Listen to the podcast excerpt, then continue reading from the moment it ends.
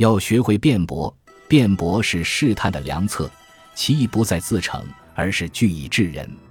辩驳是对人施压，使之激动的唯一利器，存疑好似开启幽闭心扉的钥匙，能够诱人吐露隐衷。要想同时窥知一个人的意愿与心思，必得施以缜密的巧计。对一个人的玄虚言辞故作不屑，可以引其泄露深藏的秘密。令之将那秘密渐具舌端，并最终落入精心编织起来的陷阱之中。听者的默然能令言者疏于防范，从而探明其原本讳莫如深的心机。佯装不解是之所欲之以长好奇之心的至灵法宝。即便是旧教，亦应以结师为策，穷追不舍，以求实理之具。所以有道是：辩而有结方，能成就完教。